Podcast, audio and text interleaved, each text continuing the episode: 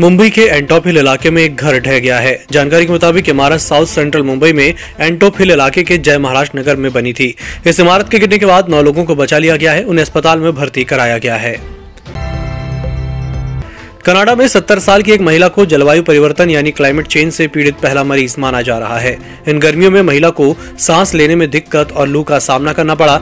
ऐसा भी पहली बार हुआ कि डॉक्टर्स को इस मरीज़ की डायग्नोस्टिक डिटेल्स में क्लाइमेट चेंज शब्द का इस्तेमाल करना पड़ा। माना जा रहा है कि जून में कनाडा में सिर्फ़ गर्मी और लू की वजह से करीब 500 लोगों ने दम तोड़ा। ड्रग्स मामले में एनसीबी और एनसीपी की शुरू हुई लड़ाई अब बीजेपी तक पहुँच चुकी है। एक ड्रग पैडलर के साथ पत्नी का नाम जोड़ने से नाराज़ महाराष्ट्र के पूर्व सीएम देवेंद्र फडणवीस ने मंगलवार को प्रेस कॉन्फ्रेंस करके एनसीपी नेता नवाब मलिक पर गंभीर आरोप लगाए। उन्होंने कहा कि मलिक की कंपनी ने उन लोगों से ज़मीन खरीदी है, जो उन्नीस सौ तिरानवे के मुंबई ब्लास्ट के आरोपी हैं। ये ज़मीन दाऊद इब्राहिम से जुड़ी है। एयरफोर्स में हाल ही में शामिल किए गए 36 राफेल जेट पर एक बार फिर सियासी अटैक हुआ है।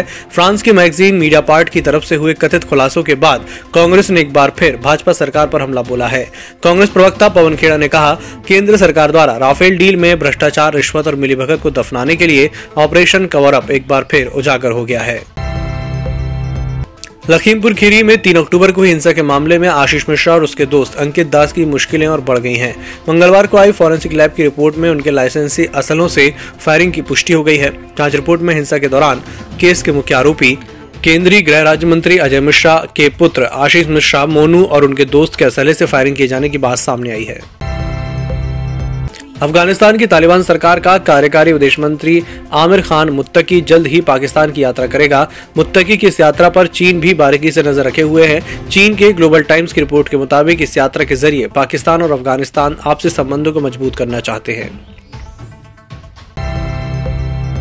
संसद का शीतकालीन सत्र 29 नवंबर से शुरू होने के आसार हैं। सूत्रों के मुताबिक रक्षा मंत्री राजनाथ सिंह की अध्यक्षता वाली संसदीय मामलों की मंत्रिमंडलीय समिति, यानी सीसीपीए ने राष्ट्रपति को भेजी सिफारिश में उनतीस नवंबर से 23 दिसंबर तक सत्र बुलाने की बात कही है।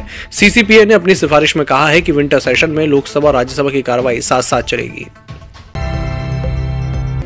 टीम इंडिया के निवर्तमान मुख्य कोच रवि शास्त्री ने सोमवार को कहा कि राहुल द्रविड़ को एक महान टीम विरासत में मिली है और वह केवल प्रभारी व्यक्ति के रूप में स्तर बढ़ा सकते हैं। राहुल द्रविड़ टीम इंडिया में शास्त्री की जगह लेंगे। चेन्नई समेत पूरे तमिलनाडु में भारी बारिश से हालात बिगड़े हुए हैं। सड़कों से लेकर लोगों के घरों तक में पानी भर चुका है। अब एक और परेशानी भारी खबर आई है। मौसम विभाग ने कहा है कि अगले 24 घंटे में एक चक्रवाती तूफ़ान तमिलनाडु और आंध्र प्रदेश पहुँच सकता है। आईएमडी के मुताबिक बंगाल की खाड़ी के दक्षिण पूर्व में बना कम दबाव का क्षेत्र अगले चौबीस घंटे में डीप डिप्रेशन में तब्दील हो सकता है। ईएमएस टीवी के यूट्यूब चैनल को सब्सक्राइब करें और बेल आइकन दबाएँ। साथ ही ईएमएस न्यूज़ ऐप डाउनलोड करें।